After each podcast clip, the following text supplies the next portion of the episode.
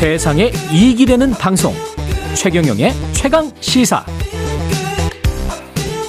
네, 교육부가 2025년부터 초등학교 입학 연령을 만 5세로 낮추는 학제 개편안을 발표하면서 찬반 논란이 뜨거운데요. 어, 교육 격차를 해소하고 인구 감소 사회에 대응할 수 있다는 정부 입장과는 달리 교사 학부모 단체 학부모들 반발이 거셉니다.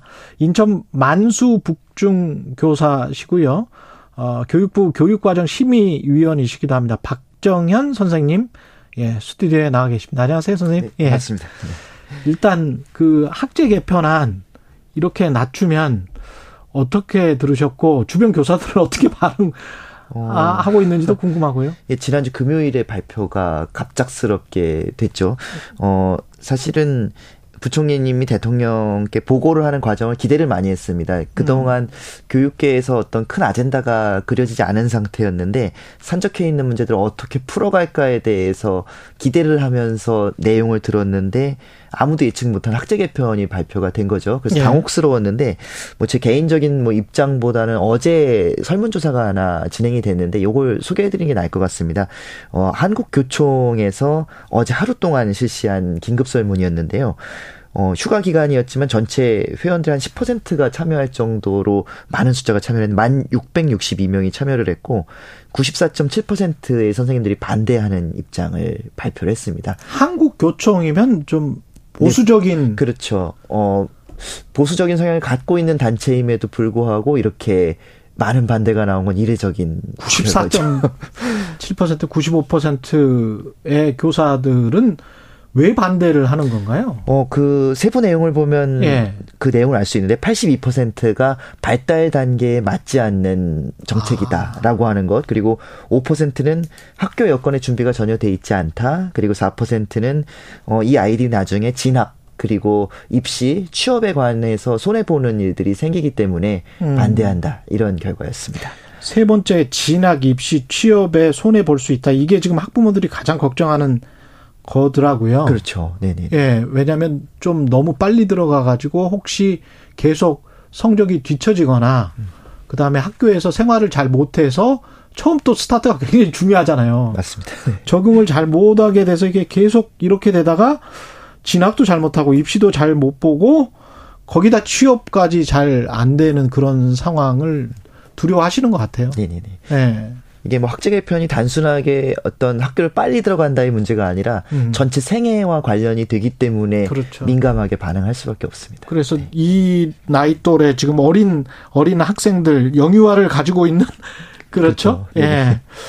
근데 발달 발달 단계와 관련해서는 이거는 논중이 된 건가요? 만 5세 이상 음. 이거 어떻게 생각하세요? 이게 참 애매한 게요. 음. 어 학자마다 다를 수 있습니다. 몇 예. 살부터 어떤 학습이 가능한지에 대해서 논란도 많고 어, 구체적인 어떤 결과가 나와 있는 거는 사실은 현재 교육 과정이라고 보시면 되거든요. 어. 그동안 누적되어 왔던 모든 결과물의 총체가 교육 과정에 있기 때문에 만 6세에 입학을 하고 초등학교 6년 그리고 중학교 3년, 고등학교 3년의 과정을 이 체제를 유지해 왔던 것 자체가 어떻게 보면 어, 이런 발달 단계를 고려했었던 측면인 거고 음. 교육 과정도 그렇게 세팅이 되어 있었던 부분들인 거죠. 그렇군요. 네.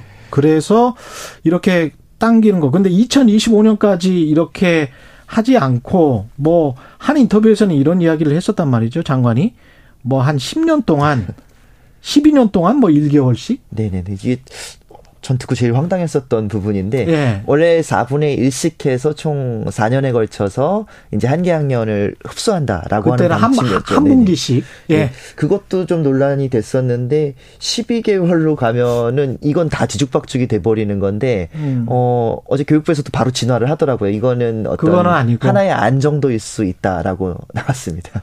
근데 교육부 장관이 이제 대통령이 업무 보고를 한 내용이고 대통령도 뭐 한번 해보자라고 이야기까지 했다고 하는데 왜 하려고 했던 걸까요? 어, 교육부는?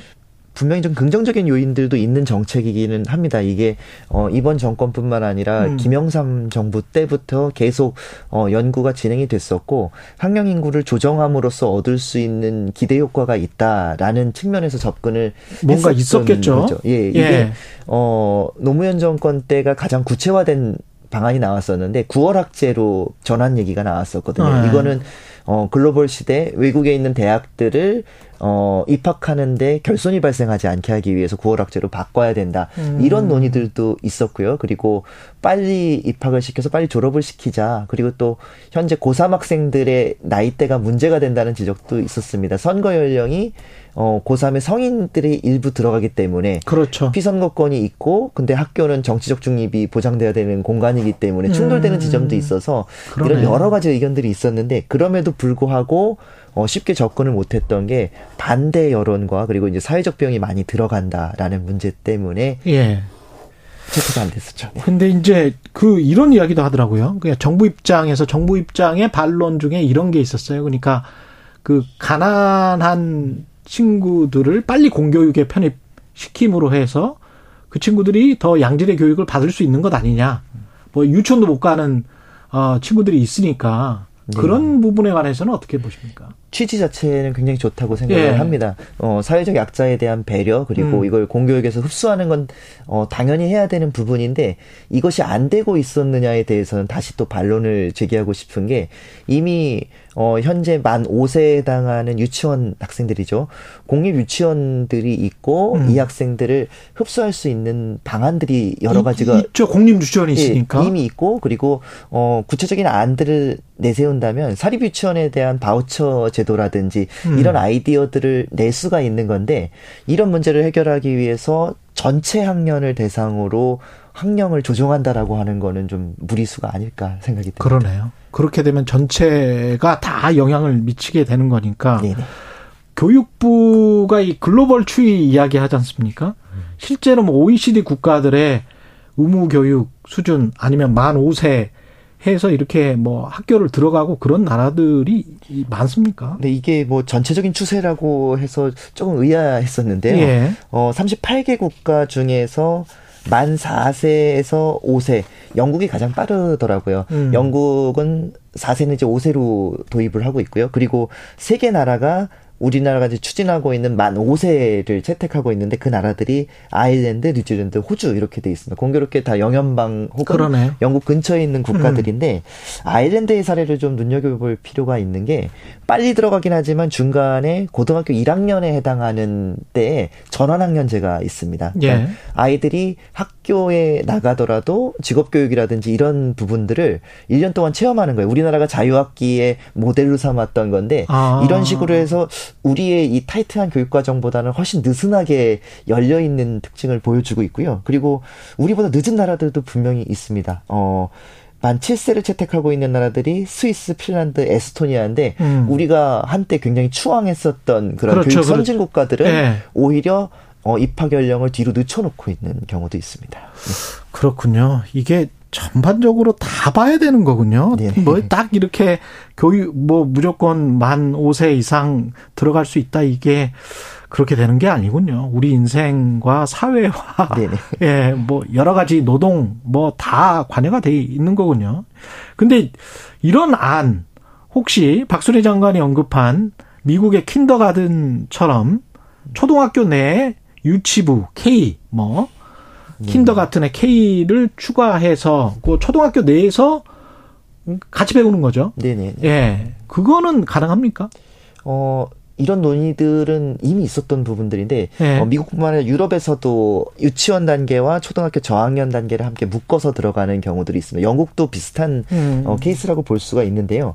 이제 아이들이 본격적인 학습을 하기 전에 놀이 과정이라든지 음. 이런 것들을 묶어서 연계하는 방식인데 우리나라도 있습니다, 이게. 아, 있습니까? 어, 누리 과정이라고 해서 어 초등학교 1학년부터 정규 교육 과정이 시작되는 게 아니라 유치원 단계의 과정을 국가교육 과정으로 설정을 해놓고 2단계부터 자연스럽게 연결을 시키고 있는데 어 우리나라는 이 둘이 분리가 되어 있는 건 사실 교원 양성 체제부터 좀 다르거든요. 음. 유아 교육과가 있고 초등 교육과가 있어서 맞아요, 맞아요. 아이들 어. 발달 단계 그리고 한 명의 교사가 담당할 수 있는 학생의 수도 판이하게 다르기 때문에 음. 이런 것들을 변별시켜 놓고 그럼에도 누리 과정을 설정해 놓고 연계성 있게 간다. 사립 유치원들도 어 개인이 운영하고 있지만 이 누리 과정을 안 할 수가 없거든요. 그렇기 때문에 그렇죠. 지금 도입한다라고 하는 이 K 과정이 어떤 모습일지는 모르겠지만 누리 과정에서 크게 벗어나지는 않는다. 이렇게 보여집니다. 게다가 뭐 이렇게 하면 지금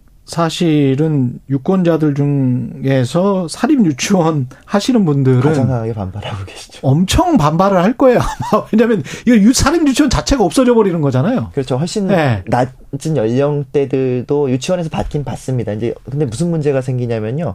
많은 분들이 우려하시는 것처럼 어 학령을 낮추게 되면은 사교육비가 덜 들어갈 거라고 생각하는데 그렇지가 않은 게 유치원 단계가 낮아지기 때문에 음. 아이들은 거의 뭐 학부모님들 푸념하듯이 태어나자마자 보내는 거 아니냐 예. 이런 것도 가능할 수 있으리라 보여집니다. 지금 교육부 장관이 많이 물러났어요. 어떻게 보면 톤들이 계속 옅어지고 있는데 그래서 네. 결국은 이제 사회적 논의를 좀 해보자. 뭐 음. 시행하겠다라는 그런 업무보고 내용이었었는데 많이 낮아졌습니다. 그래서 당장 시행한다는 거는 절대 아니다. 네 그럼 사회적 논의는 어떻게 해야 됩니까? 그러니까 이제 어제 도스태핑 때 이제 말씀하신 음. 부분인데 어, 좀 아쉬운 점은 그겁니다. 이렇게 중요한 문제가 공론화되고 열려 있다라고 얘기를 하셨는데, 근데 사실은 이걸 얘기하기 전에 열어놓고 각계 의견을 수렴한 상태에서 어, 논의를 했어야 되는 건데 이제 앞으로 방식을 한 2만 명 수준의 어, 전문가 집단 혹은 일반 시민들의 의견을 수렴한다라고 밝히긴 했는데 지금 이 문제는 뭐 2만 명의 표집이 중요한 게 아니라 전체 국민들과 관여가 되어 있는 부분들이기 때문에 그렇죠. 이 의견 수렴 절차도 사실은 쉽지 않을 것 같거든요. 근데 음. 전 정부에서도 어, 교육제도를 어, 열린 입장에서 만들겠다라고 해서 가져왔던 게 정책 숙려제였었는데 음. 뭐 아시다시피 예, 맞아요. 워낙 예민 하고 첨예한 갈등들이 있기 때문에 좌초되고 말았던 정책인데 그렇죠. 예. 그런 문제가 또 재현되지 않기를 바랄 뿐입니다. 쉽지 않네요. 예. 여러 가지 의견들이 오고 있는데요. 뭐 조기 입학시키는 부모들 편법으로 네네. 그런 부모들도 있는데 왜 논란인지 모르겠다. 이렇게 말씀하시는 부모 저 님도 있고 흑과나무 님 같은 경우는 1년 조기 입학으로 뭐 모든 사회적 문제를 해결하겠다는 의지는 가상하지만 근본적 대책은 아니다. 이렇게 말씀하셨네요. 예, 오늘 박정현 선생님이었습니다. 고맙습니다. 예, 고맙습니다. 예, 예 8월 2일 화요일 KBS 1라디오 최경련의 최강시사 오늘은 여기까지고요. 내일 아침 7시 20분에 다시 돌아오겠습니다. 고맙습니다.